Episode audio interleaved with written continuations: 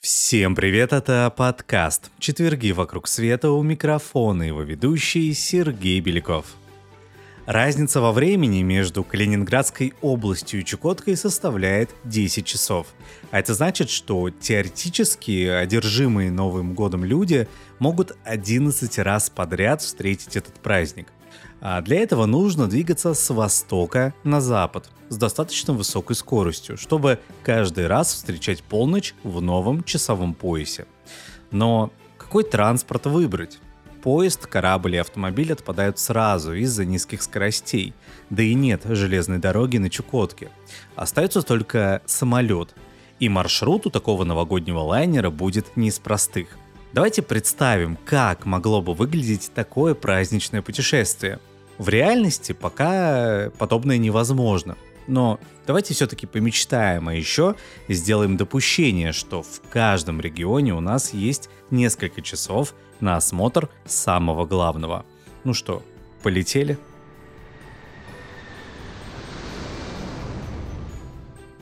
Первыми 31 декабря поднимут бокалы жители Чукотского автономного округа и Камчатского края. То есть, чтобы отметить Новый год раньше всех в стране, нужно заранее вылететь в Анадырь или Петропавловск-Камчатский. Далее перемещаемся в Магаданскую область, на Сахалин, острова Курильской гряды или один из самых восточных улусов Якутии. Здесь можно загадать желание в компании курильских бобтейлов или рядом с одним из старинных маяков Сахалинской области.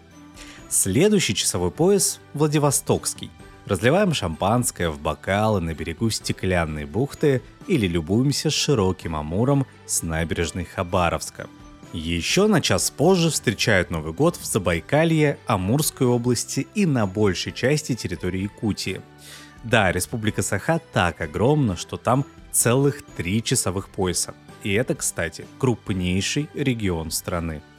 В Благовещенске пробуем услышать китайский салют из города Хайхэ, который расположен на другом берегу Амура. Это, между прочим, излюбленное развлечение жителей обоих городов. Во время каждого праздника Благовещенск и Хайхэ пытаются перещеголять друг друга яркостью огней и фейерверков, а кое-кто даже пробует докричаться до другого берега. Причем жители КНР обращаются к россиянам по-русски – а те в ответ приветствуют соседей по-китайски. Еще чуть дальше на запад, и мы в поясе Москва плюс 5. Здесь можно выбрать Бурятию или Иркутскую область. Один из самых красивых вариантов загадать желание, рассматривая байкальский лед. А любители экстрима могут, например, совершить зимний поход на вершину Мункус-Ардык в Саянах. Это юго-запад Иркутской области. Начиная со следующего пояса регионов будет становиться все больше, а значит разнообразнее и варианты праздника. В новосибирском часовом поясе можно выбрать уютный глэмпинг на Алтае или в Хакасии, чтобы полюбоваться звездами вдали от крупных городов. Следующий часовой пояс особенный. Так случилось, что в какой-то момент по времени Москва плюс 3 стала жить только Омская область. В Омске обязательно осматриваем уникальное метро из всего одной станции.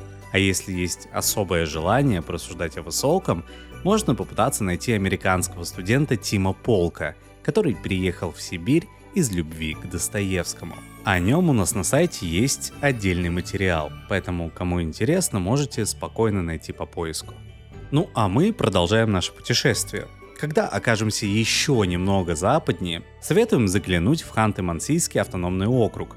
Регион пока не избалован туристами, зато здесь можно погрузиться в мир мамонтов, строганины и традиций коренных народов Севера – можно взять курс южнее и посетить, например, национальный парк Таганай под Челябинском, чтобы увидеть зимнюю тайгу.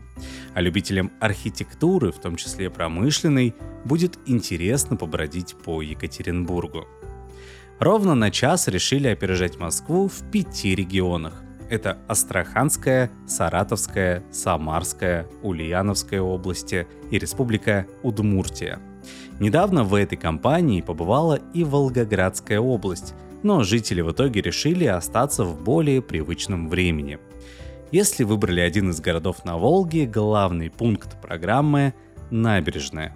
А в Удмуртии заглянем в музей исчезнувших деревень и попробуем вкусный перепечь.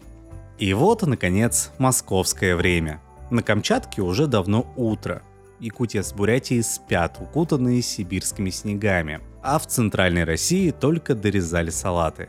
Регионов в этом поясе очень много. Помянем только один – Южный Ставропольский край с его мягким климатом, потому что морозов и вьюг на нашем пути было уже достаточно. Здесь работает аэропорт Минводы. По курортам можно комфортно перемещаться на электричках, осматривать лермонтовские места и непременно фотографировать заснеженную шапку Бештау, главной вершины Пятигория, которую видно почти отовсюду. Если не будет тумана, вдалеке на юге разглядим двуглавый Эльбрус. На долгую прогулку в Кисловодский парк с теренкурами. А из кулинарной программы все богатство кавказской кухни. Хачины, пироги со свекольным листом, хачапури-лодочки и урбеч, который, говорят, вкуснее меда. Завершающим пунктом нашего новогоднего путешествия можно сделать Калининград или, скажем, Светлогорск. Второй вариант подойдет тем, кто хочет оказаться на берегу моря, в этот раз Балтийского. В небольшом курортном городке есть все для тихого отдыха – а чтобы путешествие полнее отражало задумку, стоит посетить и самый западный город России – Балтийск. Глядя на суровые волноломы, еще раз представим, что в Петропавловске-Камчатском сейчас ровно на 10 часов больше. На этом наше с вами вымышленное новогоднее путешествие через всю страну заканчивается. Остается только вернуться к своим будничным делам и с упоением вспоминать этот прекрасный перелет. А с вами был подкаст «Четверги вокруг света». До новых встреч!